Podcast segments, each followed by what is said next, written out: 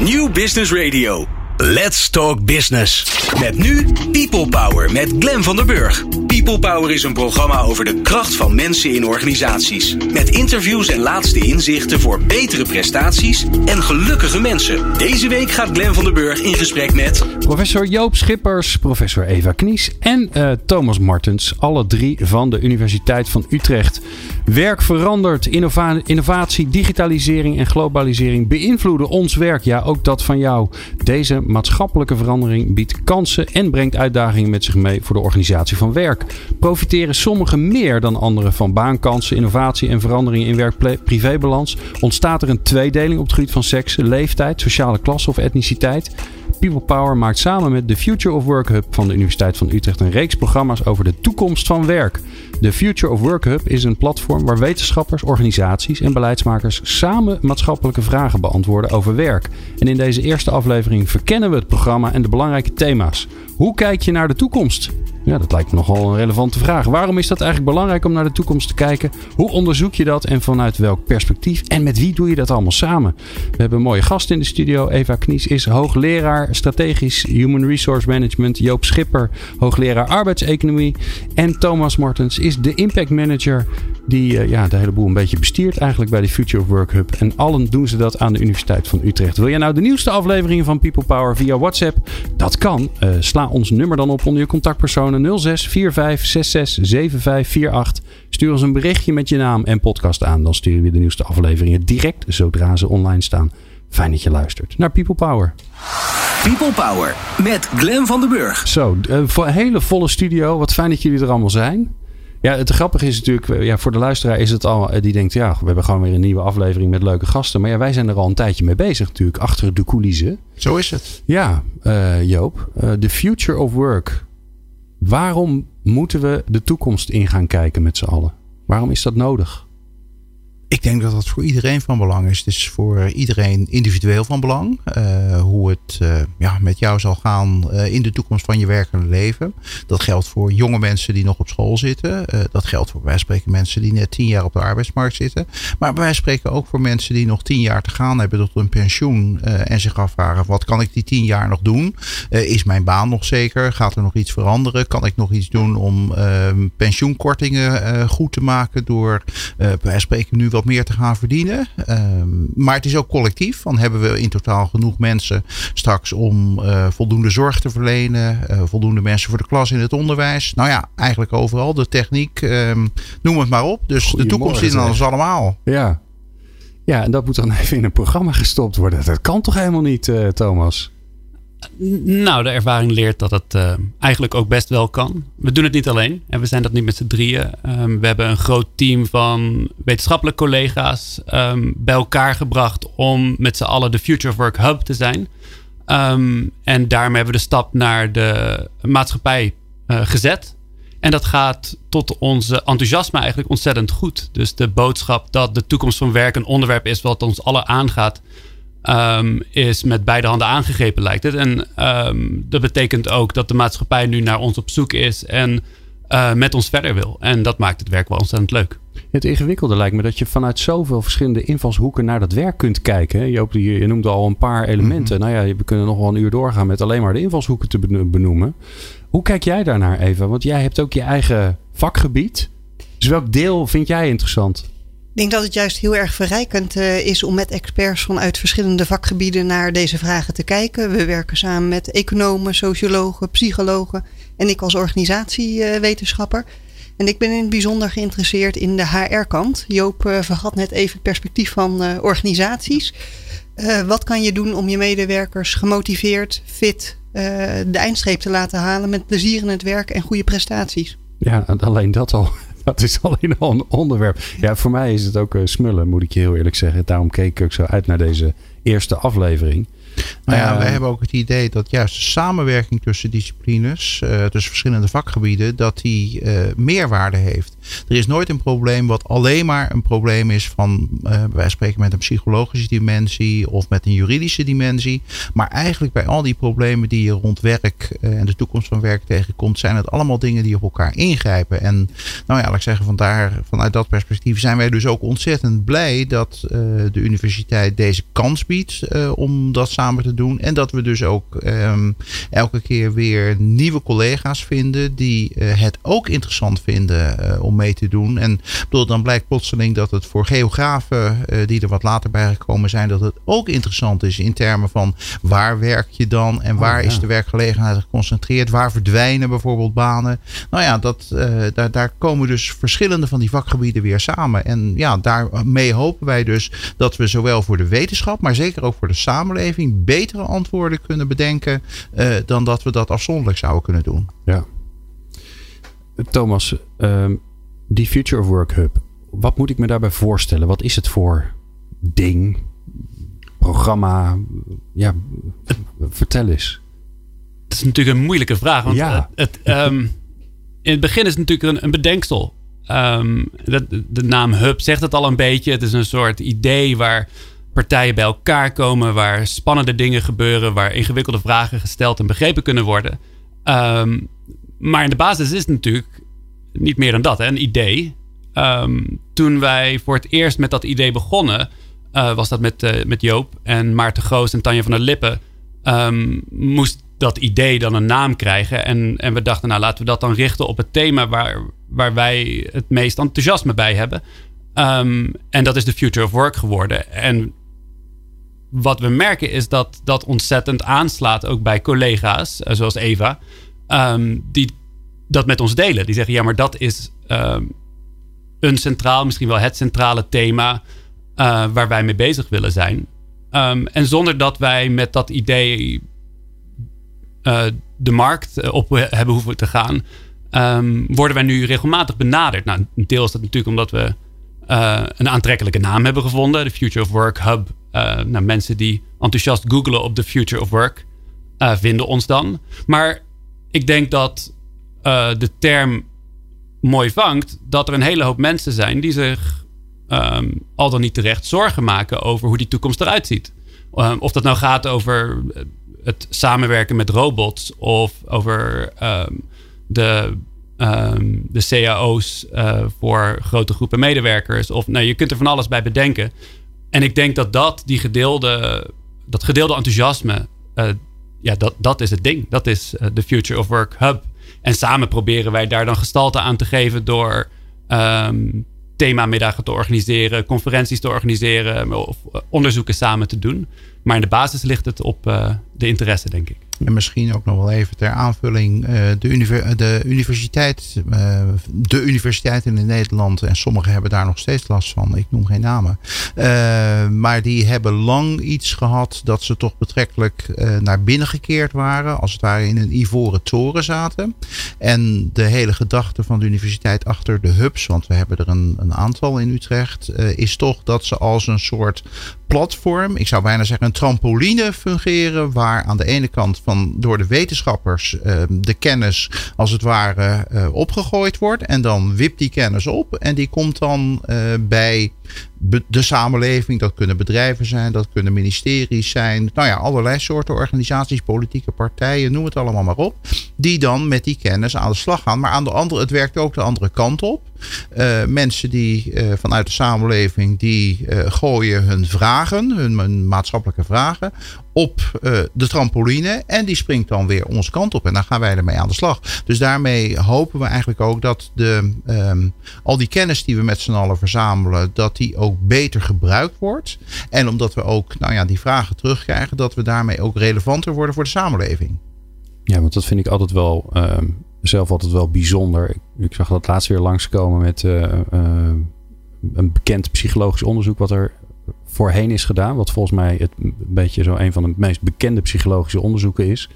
Dat prison, Prisoners Dilemma onderzoek. Waarvan we nu ondertussen weten dat dat niet helemaal netjes is uitgevoerd. Mm -hmm. En dat weten we eigenlijk al heel lang. Maar dat beeld nog steeds wat naeilt van ja, zie je wel, wij zijn hè, de mens onder de juiste omstandigheden gaat toch best wel ernstige dingen doen. Maar dat, dat hele beeld klopt dus ieder geval niet op basis van dat onderzoek. Maar dat, dat duurt heel lang voordat dat weer terug de samenleving incijpelt. En zo kan ik me voorstellen dat er nog veel meer van dat soort dingen zijn waarvan je zegt, ja, ik vind Maslow altijd wel een leuk mhm. voorbeeld. Ja, die heeft in zijn eigen tijd al gezegd, ja, eigenlijk is het geen piramide, want we hebben heel veel dingen, die, we, we, we ervaren eigenlijk die niveaus tegelijk. Dus het is niet zo dat je eerst de ene en dan de ander neemt. Maar ja, dat beeld is zo mhm. sterk ja. dat het nog steeds dooruilt. En hoop je dan dat dat een beetje, dat je eerder Zeker met nieuwe kennis, dat die eerder de, de, organisaties, de samenleving ingaat, zodat we daar gebruik van kunnen maken. Ja, juist ook omdat uh, we ook in een vroegtijdig stadium, maar daar komen we misschien zo nog wel even verder over te spreken, dat we ook samenwerken met partners. Dat betekent dus dat ook uh, dingen die je vindt, uh, oplossingen tussen aanhalingstekens, eh, resultaten van onderzoek, eh, dat je die ook heel snel eigenlijk bespreekt met je partnerorganisaties, die dan ook dingen terugroepen van, ja, maar heb je wel bedacht dat het misschien wel komt daar en daardoor? Of, uh, nou ja, wij spreken, dat geloven we eigenlijk niet. en nou ja, laat ik zeggen, dan, kun je, dan kun je een autoriteitsargument, ja, maar we hebben toch heel goed uitgezocht. Maar je kunt ook samen bedenken van, waarom geloof je het dan niet? En wat zouden we kunnen doen mhm. om het ook voor jou geloofwaardig te maken. Oké, en, en die, die partners, uh, Thomas, die zitten, zitten die ook in de hub, aan de hub, naast de hub? Ja, ik probeer het soort visueel te maken voor mezelf. Erbij, denk ik, ja. ja, ja. Um, we hebben... We, we, zitten niet met z'n allen in een zaaltje de hele tijd uh, slim te zijn. Um, maar we, um, we organiseren met regelmaat uh, momenten waarin we contact met elkaar kunnen hebben. En um, nadrukkelijk niet de bedoeling dat wij met z'n allen een, uh, dat wij als groep wetenschappers een soort nieuwe manier hebben als, uh, als zendstation. Zeg maar. Nog weer een manier om uh, ons woord te verkondigen. Um, de, de, voorbeelden die je net noemt, Glenn, zijn denk ik heel terecht. Dat um, zeker in de huidige maatschappij is het zo ontzettend moeilijk om een boodschap vast te houden. Dus iets kan als een lopend vuurtje gaan, ongeacht of het waar is of niet. Um, en we zien het dus ook als ons als taak uiteraard om, uh, om boodschappen te nuanceren. Om te zorgen dat als er misinformatie uh, um, in de maatschappij is, dat we dat rechtzetten. Uh, maar tegelijkertijd richten we ons enorm op een wisselwerking. Dus wij willen uh, met oprechte interesse ook begrijpen wat er leeft bij het bedrijfsleven, bij medewerkers. En dat ook zien als aanvullend en waardevol. Anders dan, wij zeggen niet dat wij het beter begrijpen, maar ik denk wel dat wij het samen met de maatschappij uh, naar een ander niveau kunnen tillen. Ja, dus je zoekt eigenlijk juist, is het een plek waar wetenschappers elkaar ontmoeten, met elkaar uh, uitwisselen, verschillende ja. invalshoeken kiezen, maar zeker ook met ja, de samenleving, het bedrijfsleven. Ja, en, da en dat betekent ook een, een vertaalslag maken. De taal die er in het bedrijfsleven gesproken wordt, is echt een andere taal dan die er in de wetenschap uh, gesproken wordt. En dus dat betekent dat als je publiceert in een spannend uh, wetenschappelijk tijdschrift, dat dat niet per se uh, begrepen wordt door de maatschappij. Of per se niet. Ja. Um, dus, nou, wat kunnen we dan nog voor extra stap zetten om ervoor te zorgen dat iedereen die daar baat bij heeft, die kennis kan begrijpen? Ja, nou, een van de dingen die we daarin gaan doen is dit programma. Gelukkig. Eén keer in de maand, superleuk. Uh, straks wil ik met jullie uh, de inhoud in. Om te kijken van ja, wat voor vraagstukken liggen er dan voor en hoe pak je die dan aan? En dat hoor je straks. People Power. Inspirerende gesprekken over de kracht van mensen in organisaties. Met Glen van der Burg. Ik ben omgeven door uh, heel veel uh, kennis. Uh, en het mooie is dat die kennis zoekt, ja, die zoekt afzet. Die zoekt plekken in de maatschappij, in, de, in, de, het bedrijfsleven, in organisaties om, om toegepast te worden. En dat doen we binnen de Future of Work Hub. Joop Schippers, Eva Knies en Thomas Martens zitten bij mij aan, de, aan tafel in de studio. Ja, ehm, hoe. Ehm, ik merk zelf dat ik het al lastig vind om te beginnen. Want ik denk, ja, het is zo groot. De toekomst, uh, de future of work. Nou, ik, volgens mij, als we, als we vijf minuten ons best doen, hebben we honderd vragen bedacht. Ja. En dan, en dan zijn we pas bij de tip of the iceberg. Dus waar begin je, Eva? Waar begin je met, met zo'n groot thema? Wat ik het mooie vind hoe we dat hebben aangepakt, is juist met maatschappelijke partners in gesprek uh, gaan en kijken welke thema's binnen organisaties, uh, bij medewerkers, bij HR-verantwoordelijke leven en daarmee aan de slag uh, gaan. En om er een voorbeeld uit te lichten. een thema waar, waar, ik zelf erg in geïnteresseerd ben, is duurzame inzetbaarheid van medewerkers. Ja, dat zal je ongetwijfeld tegengekomen zijn absoluut, in de organisaties. Absoluut. Ja. Kennis veroudert snel, er worden nieuwe kennis en vaardigheden gevraagd. En Er wordt ook steeds meer van medewerkers gevraagd om de regie over eigen loopbaan te nemen. En dan is de vraag: doet iedereen dat in dezelfde mate en worden bepaalde groepen medewerkers niet extra getroffen door die verandering in wat je zou kunnen noemen psychologisch contract? Mhm. En we zien daar bijvoorbeeld dat juist mensen met uh, specialistisch werk en lager opgeleid, uh, lager opleidingsniveau, dat die daar meer de dupe van zijn. En dat roept de vraag op: wat kan je als organisatie ook doen om de inzetbaarheid van die medewerkers te stimuleren zonder hun eigen verantwoordelijkheid bij hen weg te nemen? Ja, en dan, dan, dan komt er zo'n vraag naar boven. En dan denk ik, nou ja, die, die vraag die, die leeft op heel veel plekken. Wat is er dan anders doordat jullie daar met heel veel verschillende mensen naar kijken? Ik denk om bij dit voorbeeld uh, te blijven dat uh, het interessant is om juist de kennis van organisatiewetenschappers, HRM'ers uh, te verbinden met bijvoorbeeld psychologen die heel erg naar individuele medewerkers kijken. Wat ook belangrijk is, denk ik, omdat te contextualiseren voor bepaalde sectoren, bepaald type organisaties. Dat elke sector ook weer bepaalde uitdagingen met zich meebrengt. En dat is goed, goed is om daar wat dieper in te duiken en dat niet altijd per definitie in het begin meteen te, eh, te generaliseren. Ja, is dat een beetje, want ik, heb het hier ook in, hier in het programma veel over duurzame inzetbaarheid. De, het gevaar is toch dan een beetje om het te zeggen, nou weet je, eh, iemand werkt, iedereen moet uh, bijblijven. En, en ja, dat generalisatie, dat zie je toch wel veel gebeuren volgens mij. Ik denk dat deze dingen die je noemt zeker te generaliseren zijn, maar dat uh, bepaald type organisaties ook weer bepaalde uitdagingen met zich meebrengen. Denk bijvoorbeeld, uh, een aantal jaar geleden deed ik onderzoek naar medewerkers van een postkamer. Nou, daar wisten we al over vijf jaar bestaat het werk niet meer. Er wordt niet meer in een organisatie, worden geen brieven meer gestuurd, maar we gaan allemaal mailen. Dus daar is dat tempo van verandering en het ophouden van een baan zo urgent.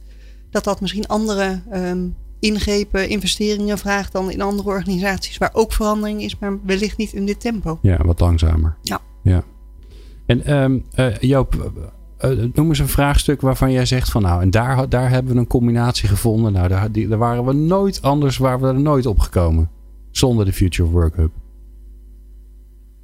ernstig nou, diep na te denken. Ja. Um, ik denk dat het probleem wat uh, Eva net noemde, uh, over dat, uh, dat, blijven, dat blijven ontwikkelen en blijven leren.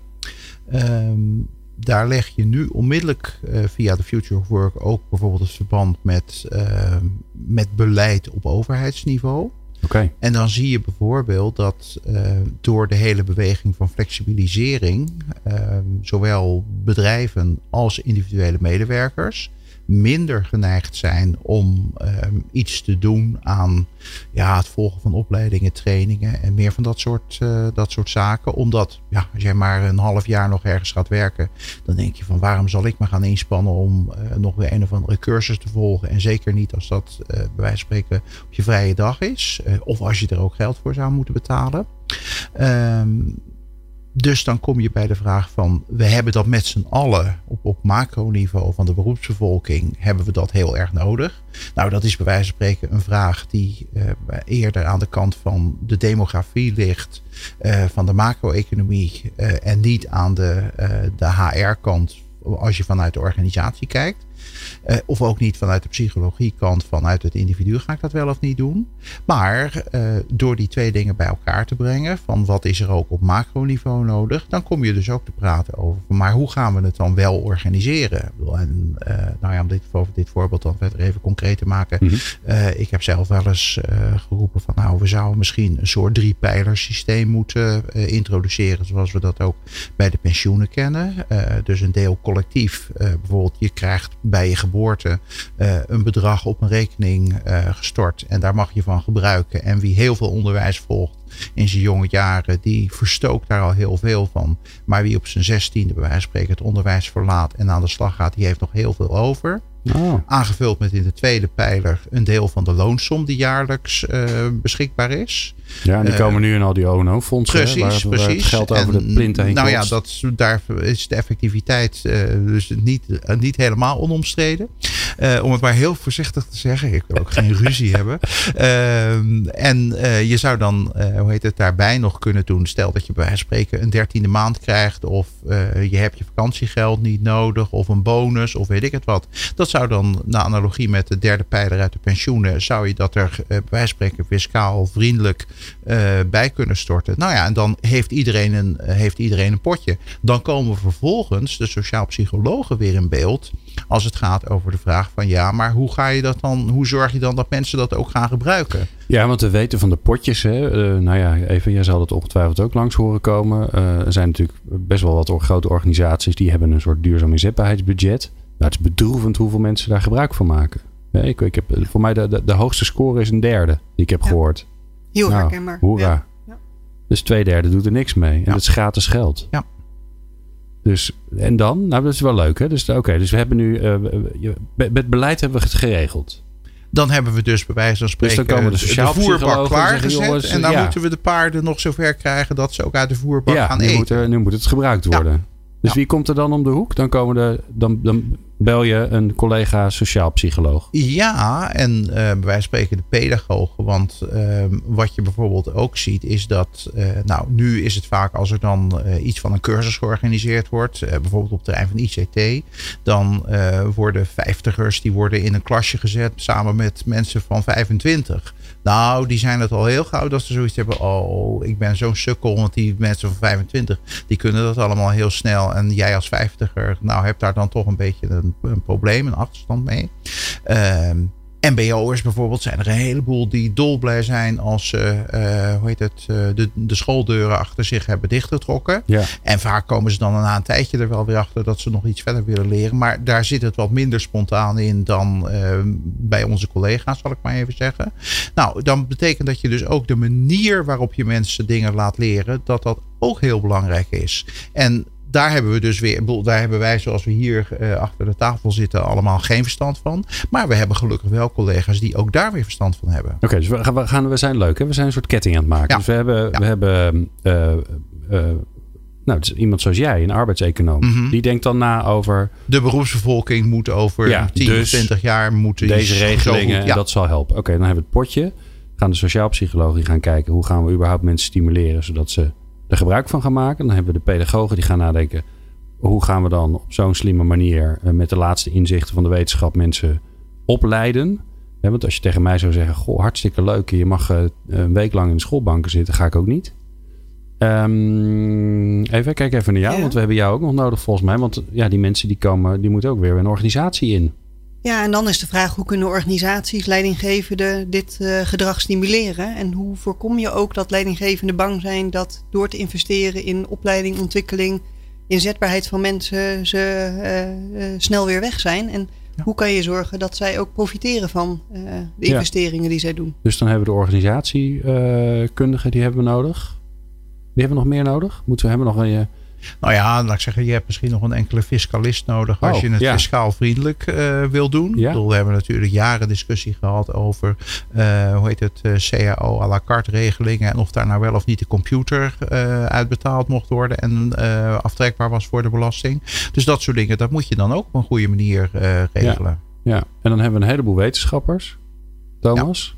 Maar ja, dat is allemaal leuk. Maar, ik mezelf er ook altijd weer even Ja, bij. toch? Ja. maar dan moeten ook nog. eh, Dan gaat Thomas die Dan cursus moeten- volgen. er moet ook nog een buitenwereld bij, toch? Nou, Dan kijk, hebben we nog partners ehm, nodig en we hebben de overheid nodig. Ja, ik, ik, ik, waar we vroeger, denk ik, eh, de losse vragen stelden. En die zijn misschien niet eens zo ontzettend veel gewijzigd eh, vergeleken met nu. Dus de, de losse puzzelstukjes zijn nog steeds zoals ze misschien ooit waren.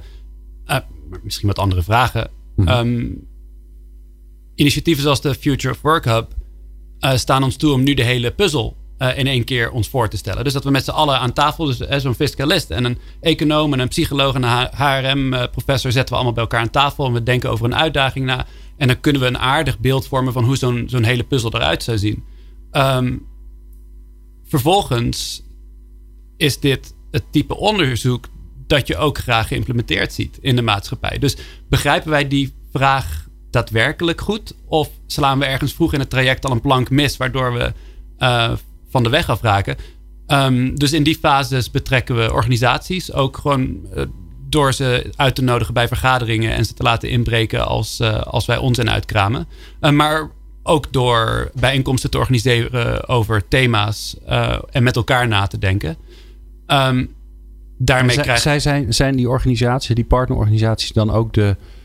Um, um, ja, dat klinkt heel raar, maar zijn ze ook de speeltuin? Mag je datgene wat je bedacht hebt, ga je dat daar uitproberen? Nou, dat is natuurlijk altijd de vraag die op een gegeven moment uh, bij mij op het bord komt. Is oké, nu hebben we een heel prachtig onderzoeksplan. En daar hebben we experiment 1 en dataverzameling 2. En er is altijd weer een survey die uitgezet moet worden. Hoe krijg je organisaties... Organisaties zijn, denk ik, zeer bereid tot onderzoek en leren. Um, maar er is zo'n enorme veelheid aan onderzoekjes en organisaties die daar interesse, uh, organisaties als de universiteit die dat aanbieden, um, dat het ingewikkeld wordt om te weten met wie je dan in zee moet gaan. Nou, in het kader van duurzame inzetbaarheid kunnen we wel honderd surveys uh, bestellen voor ons uh, bij ons op kantoor. Dus um, door die organisaties in een vroeg stadium te betrekken, denk ik dat we het veel makkelijker um, ook bruikbaar kunnen maken voor die organisaties. Dat zij ook weten, ja, maar dit zijn inderdaad onze vragen en niet een vraag van een of andere wetenschapper. En dat maakt het inderdaad makkelijker om organisaties te vragen om, uh, om een survey uit te zetten of mee te doen aan een experiment of iets dergelijks. We, we hebben nu bijvoorbeeld, uh, dat doet onze collega Maarten Goos, uh, die heeft een heel groot project lopen bij Ahold Delhaize. om met, nou ja, laat ik zeggen, hun personeelsbeleid om daarnaar te kijken van uh, wat gebeurt daar, um, wat, waar maken mensen bij wijze spreken van regelingen die er zijn wel en geen gebruik. Uh, als ze bijvoorbeeld scholing uh, toekennen, aan wie geven ze dat? Bedoel, we hebben heel, heel vaak, zie je in onderzoek, dat scholing gaat naar de mensen die het eigenlijk het minst nodig hebben, ja. maar eigenlijk als een soort beloning. En dat de mensen die qua productiviteit achterblijven, dus die eigenlijk het beste een, een steuntje in de rug zouden kunnen krijgen, dat het daar niet aan gegeven worden. Nou, we hebben onderzoek eerder gedaan met, uh, hoe heet het, uh, ROC Midden-Nederland. We hebben in het verleden wel eens wat gedaan met de Belastingdienst. Volgens mij doen jullie wat even met het UMC. Klopt. UMCU. Klopt.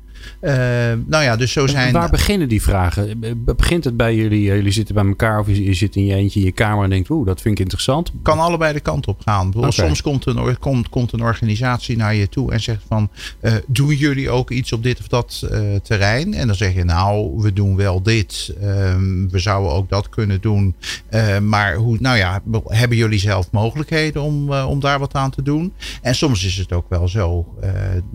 Dat heb bijvoorbeeld bij een groot project wat ging over de overgang van school naar werk. Dat wij zelf bedacht hebben, dat is een, een onderdeel uh, van uh, die overgang uh, die nog slecht onderzocht is. Omdat dat vaak wel gebeurt voor mensen uit het hoger onderwijs, maar veel minder uit het mbo. En wij vinden dat we dat moeten gaan doen. en toen zijn we zelf naar het onderwijsveld toegestapt en gezegd van, goh, kunnen we bij jullie een aantal dingen doen? Dus laat ik zeggen, die wisselwerking tussen welke organisaties je als proeftuin tussen aanhalingstekens gebruikt.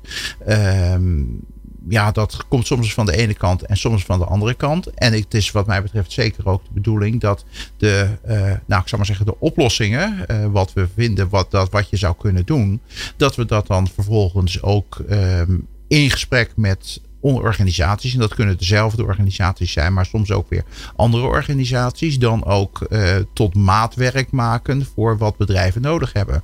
We zaten een paar maanden geleden met een uh, groepje bedrijven aan tafel. En die hadden eigenlijk allemaal te maken met uh, datgene wat er net al even aan de orde kwam. Uh, werk voor mensen uh, waarvan je nu al weet dat dat tussen nu en vijf of tien jaar gaat verdwijnen. Ja, omdat het overgenomen wordt door uh, de ja, computer. De cashier uh, precies. bij de Albert Heijn. Ja, ja. ja.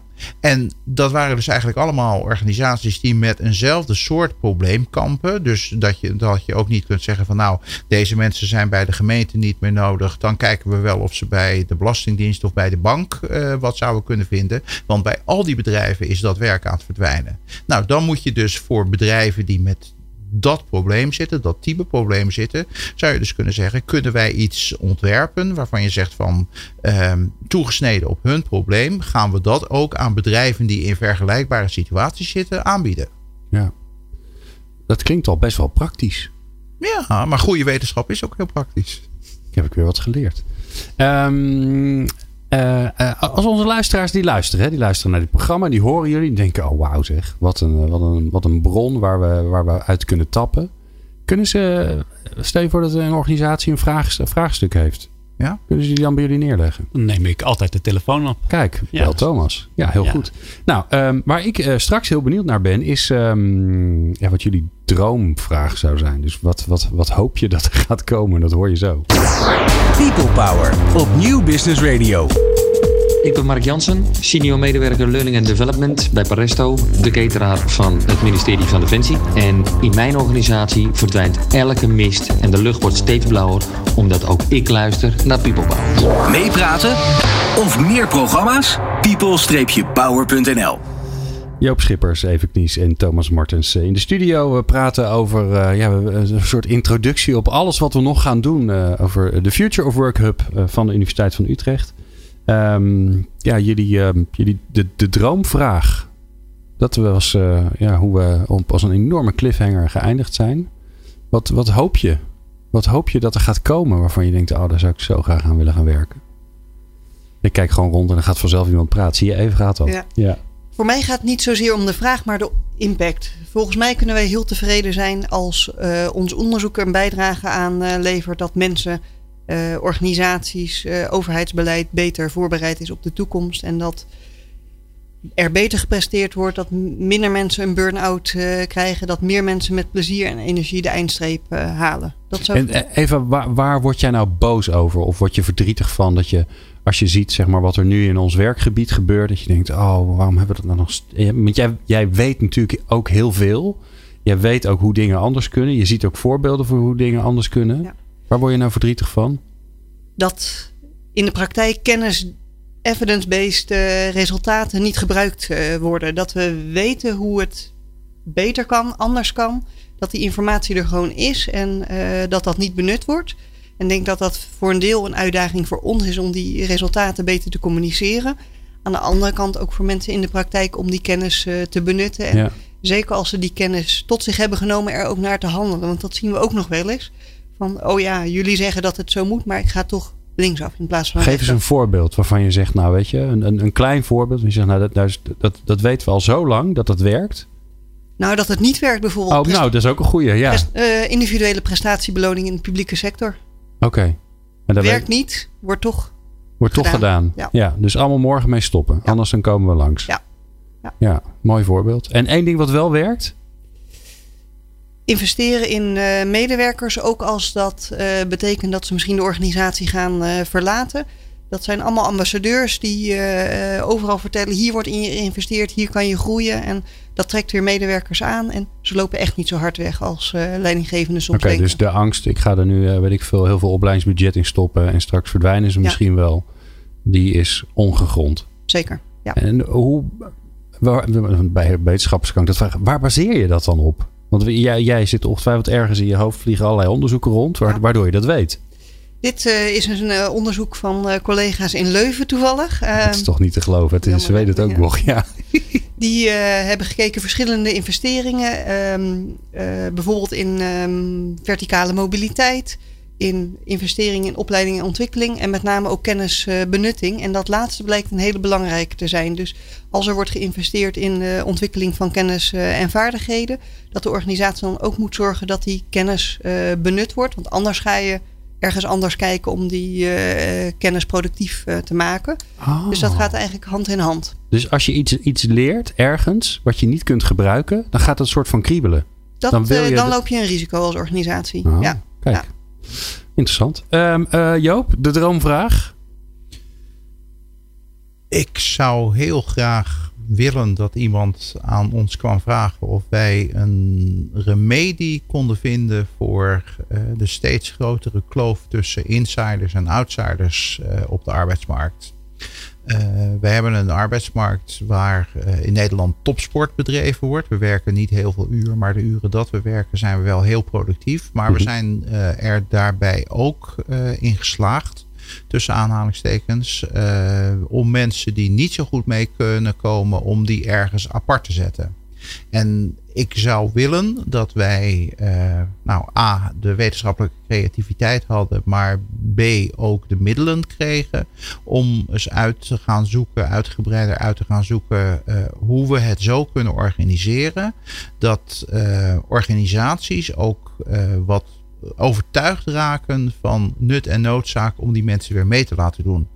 Um, recent bij de. Wanneer ben je een outsider? Als je geen werk hebt? Of ben je ook een outsider als nou je ja, dat, uit zijn baantjes van de een naar de andere. Als je geen werk hebt, ben je in ieder geval een outsider. En uh, als je bij wijze van spreken alleen maar flexbaantjes aan elkaar krijgt, of flexbaantjes en dan weer eens een partijtje werkloos uh, werk doet waar je um, enorm veel risico loopt, inderdaad om burn-out te raken of iets van die aard.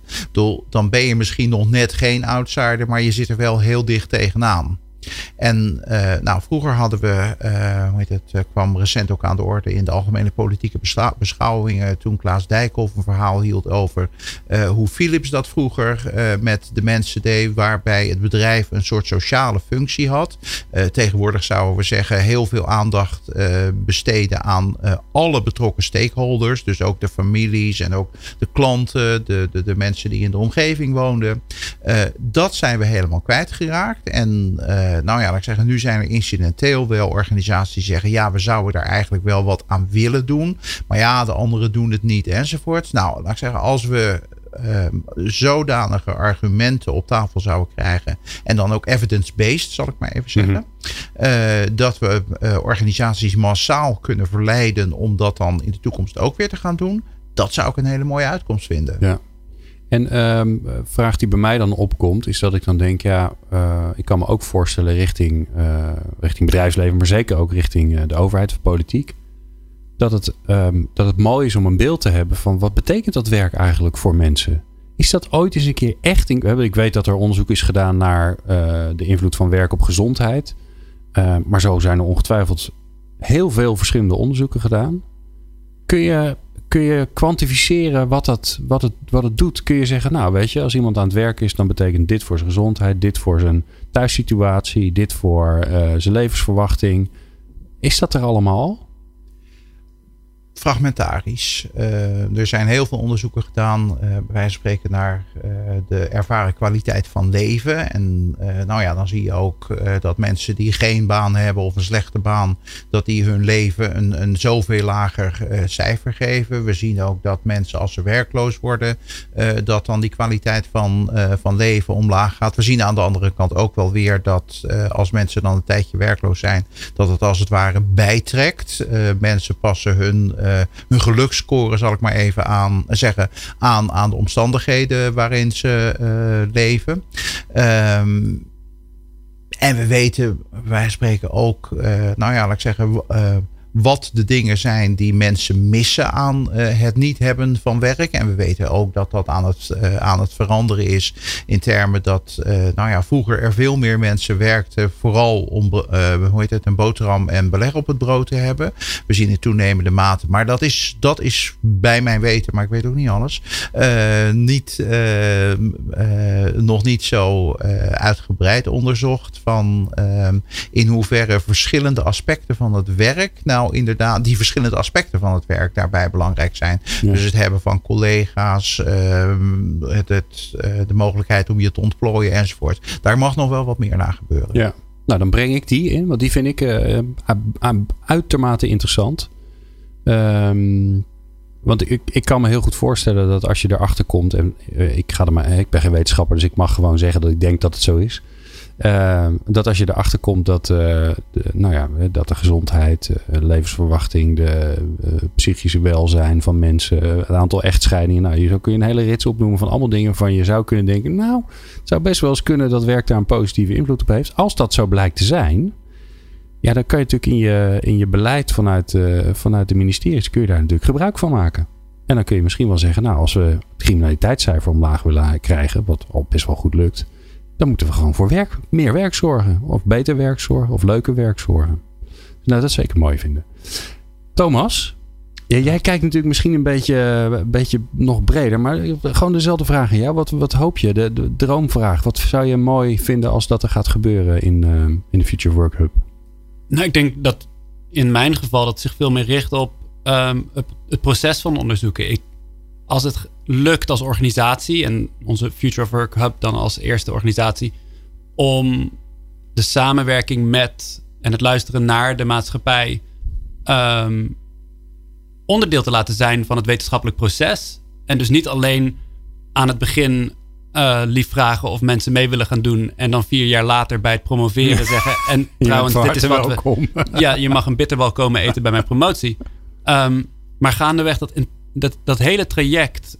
Die organisaties onderdeel kunnen laten zijn van dat proces. Um, waardoor het ineens mogelijk wordt om op een heel ander niveau uh, data bij die organisaties op te halen. Dus niet alleen um, de, uh, de surveys uh, rondmailen, maar ook tijd door te brengen bij die organisatie zelf. Hmm. Loop eens een dag achter een medewerker aan en ga dan eens nadenken over wat werkdruk betekent. Ik denk als wij daar de tijd voor kunnen organiseren, want daar heeft het natuurlijk vaak mee te maken, uh, dat daar ontzettend mooie wetenschap van kan komen. En dat dan ook de stap naar de maatschappij toe met onze disseminatie uh, en onze communicatie ineens veel makkelijker is. En leuker ook. Ja.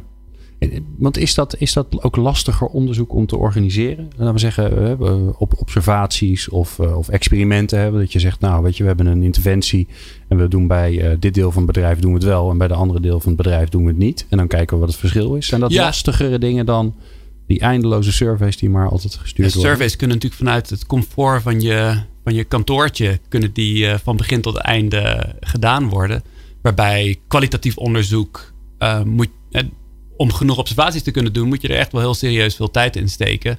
Uh, veel van het onderzoek wordt gedaan door junior onderzoekers die het druk hebben met onderwijstaken, maar ook met publiceren. En nou, die horen natuurlijk ook bij die hele wetenschappelijke molen. Dus dat is niet altijd gegeven. En dan experimenten zijn natuurlijk nog weer een heel ander beestje. Want uh, voordat je met organisaties hebt afgestemd van hoe zo'n uh, zo'n interventie er dan uitziet. nou, dat is natuurlijk weer een heel ander gevoelig traject. Maar ik denk dat dat hele mooie resultaten kunnen, kan opleveren. Nee, maar ik kan me voorstellen dat als je, je nauwer gaat samenwerken en die uitwisseling, ja, daar zorgt er ook een beetje voor, voor een onderling vertrouwen. Dat dat misschien ook meer kansen biedt uiteindelijk. Zeker. En um, dat betekent zo in de beginfase van de hub ontzettend veel investeren in die relatie. En oprecht zijn in waar je wel en geen interesse hebt als, uh, als universiteit.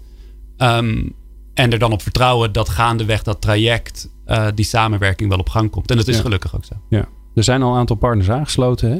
Mag je zeggen wie dat zijn?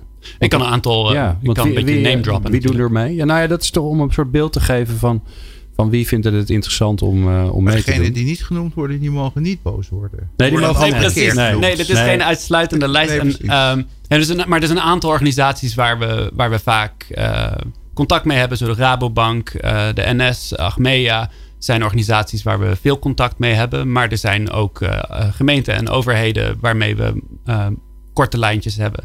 Uh, wat voor, vooral mijn werk heel, heel plezierig maakt. En want?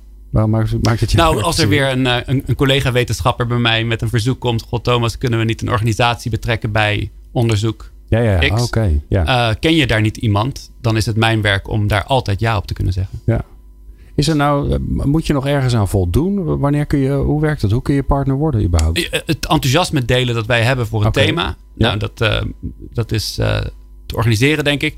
Um, en contact opnemen met mij. Nog belangrijker. Ja. En vooralsnog zijn wij een groeiende club.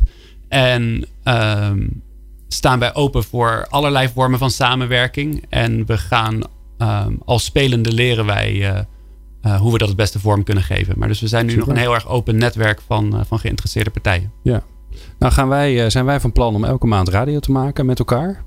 waarbij we, nou dit was een beetje een soort algemeen verkennende, goh wat is het eigenlijk en wat voor ongelooflijk veel thema's zijn er. Dus vanaf nu, alle volgende uitzendingen staat één thema, één vraagstuk centraal.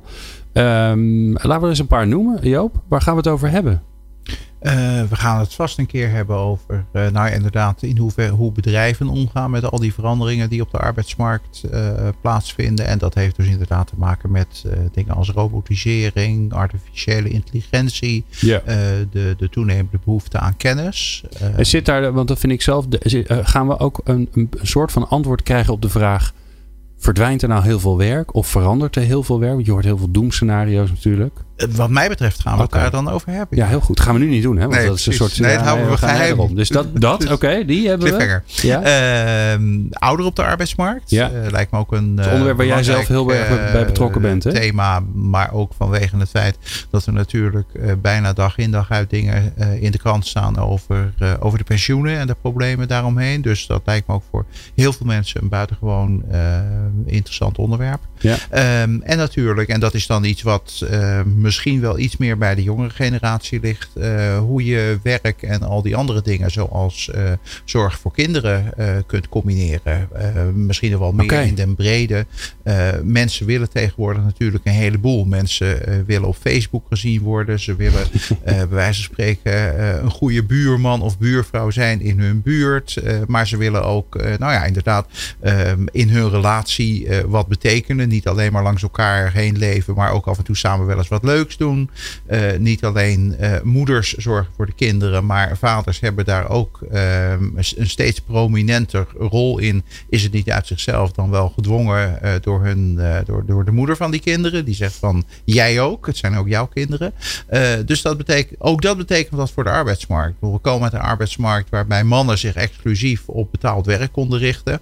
En dat is al lang niet meer zo. Dus de combinatie van Nee. werk en andere dingen, dat is ook een thema wat, eh, wat heel belangrijk is. Inclusief, wij spreken de hele discussie over van wat betekent nou eh, al die flexibele werktijden, maar bijvoorbeeld ook de mogelijkheid om eh, anders dan op kantoor te werken. Thuis of op een of andere locatie Ja. waar er een goede internetverbinding is en koffie. Ja, dat is ook nog een mooie, hè? Tuurlijk. Ja. De, de, de opkomst en ondergang van het nieuwe werken. Ja. Alright. Nou, ik zou zeggen nog voldoende te bespreken. Ik vond het in ieder geval bijzonder leuk dat we, dat we begonnen zijn. Leuk jullie eh, in de studio te hebben. En ehm, snel weer. Heel goed. Ja. Ik kwam er graag terug. Dus dankjewel. Je hebt geluisterd naar eh, Joop Schippers, Eva Knies en Thomas Martens. En eh, jullie zien, je, horen hen binnenkort snel weer. Wil je nou meer luisteren, dan kan dat natuurlijk. eh, dat kan op onze website peoplepower.radio.